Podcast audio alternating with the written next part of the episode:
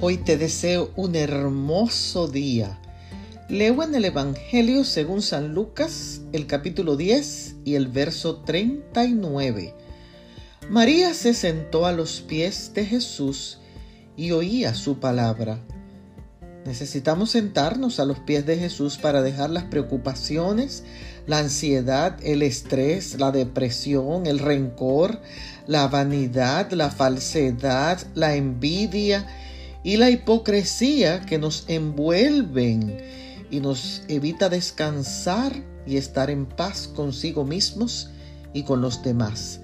Crea ese ambiente de solitud como el más importante en tu agenda personal y recibirás la fortaleza divina.